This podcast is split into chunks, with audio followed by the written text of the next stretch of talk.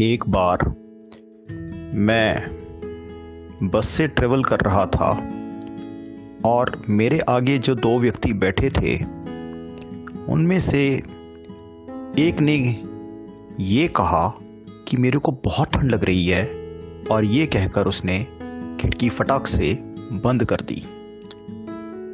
और जो दूसरा व्यक्ति था, वो कहने लगा, अरे भाई, कहाँ है ठंड? मेरा तो दम घुट रहा है। ये कहकर उसने वो खिड़की खोल दी। पहले वाला इस बात से बहुत नाराज़ हुआ। कुछ बुरा भला बोला। ये भी बोला कि तेरा दम घुटता है तो घुट जाए। मैं क्या करूँ? मेरे को नमूनिया हो गया तो उसका जिम्मेवार क्या तू होगा? ये कहकर उसने फिर दोबारा से खिड़की बंद कर दी।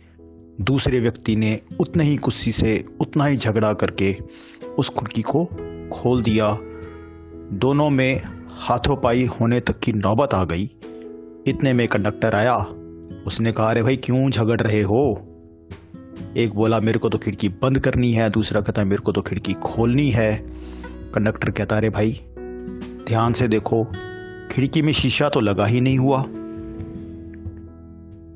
अब यही हाल हमारे most of the religious and spiritual leaders का है most of the religious and spiritual gurus का है।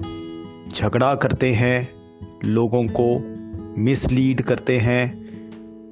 एक अपना पॉइंट रखता है, दूसरा उसको काटता है, उसको निगेट करके अपना पॉइंट रखता है। दोनों ने अपनी अपनी रिलेटिव सुप्रीमेसी बनाने की ठान ली है। दोनों अपनी अपनी मार्केट को डेवलप कर रहे हैं, धंधा कर रहे हैं, जबकि सत्य दोनों को नहीं मालूम। बिल्कुल, उन दो मुसाफरी को तरह, अगर उन दो मुसाफरों में से किसी एक को भी पता होता कि इस खिड़की का तो शीशा ही नहीं है तो वो बिल्कुल झगड़ा नहीं करता। खिड़की चाहे खुली रहती, खिड़की चाहे बंद रहती। अब ये हाल तो हमारे आजकल के spiritual and religious gurus and leaders का है। दूसरी बात, एक जगह पर एक गिलास पानी था। ऐसे ही दो लोग थे। एक कहने लगा, इसे जल कहते हैं। दूसरा कहता, नहीं, इसे आब कहते हैं। एक कहता, इसको मुँह लगाए बिना पिए जाना चाहिए। दूसरा कहता है, नहीं, मुँह लगाकर पीना चाहिए, घूंट धीरे धीरे भर कर पीना चाहिए। और इस चीज़ पे वो दोनों के दोनों झगड़ने लगे।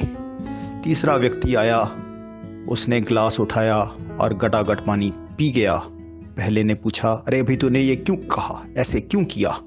वो बोला भाई मेरे को बहुत प्यास लगी थी। मेरे पास इतना वक्त नहीं था कि मैं तुम्हारे आर्ग्यूमेंट सुनता और मैंने ये पानी पी लिया। ये हाल है हमारे फॉलोअर्स का। हमारे फॉलोअर्स को प्यास तो लगी नहीं हुई, इसलिए हम आपस में झगड़ा करते हैं आर्ग्यूमेंट करते हैं, जिसको प्यास लगी होती है, वो तो केवल जल को देखते ही उसको पी लेता है। उसे कोई फ़र्क नहीं पड़ता कि इसे जल कहते हैं या आप कहते हैं या इसको गटागट पीना है या इसको धीरे धीरे पीना है या मुँह लगा कर पीना है। सत्य में हमारे मन में प्यास ही नहीं है। जिस दिन, जिस भी व्यक्ति के मन में ये प्यास जाग जाएगी, प्रभु की या उसको जिस मर्ज़ी नाम से पुकार लो, अल्लाह की, वाहिगुरु की, ये किस नाम से पुकारा जाना चाहिए, किस तरीके से पुकारा जाना चाहिए, ये सब चीज़ें बेमायने हो जाती हैं। ऐसा व्यक्ति बैरागी हो जाता है डिटैच्ड हो जाता है, एक सहज में आ जाता है नेचुरल फ्लो में आ जाता है, इसके बीच में एक ब्लिस हो जाती है, फिर ये इन चीज़ों की परवाह नहीं करता। सो कॉल्ड रिलीजन के शक्ल से ये ऊपर उठ जाता है, ना ये हिंदू होता है, ना ये मुसलमान होता है, ना ये किसी और सो कॉल्ड ब्रांडेड धर्म का होता है, वो तो केवल और केवल प्रभु का ही होके रह जाता है। इसीलिए कहा जाता है, दरस तेरे की प्यास मन लागी, सहज आनंद बसे बैरागी। जरा गौर करें।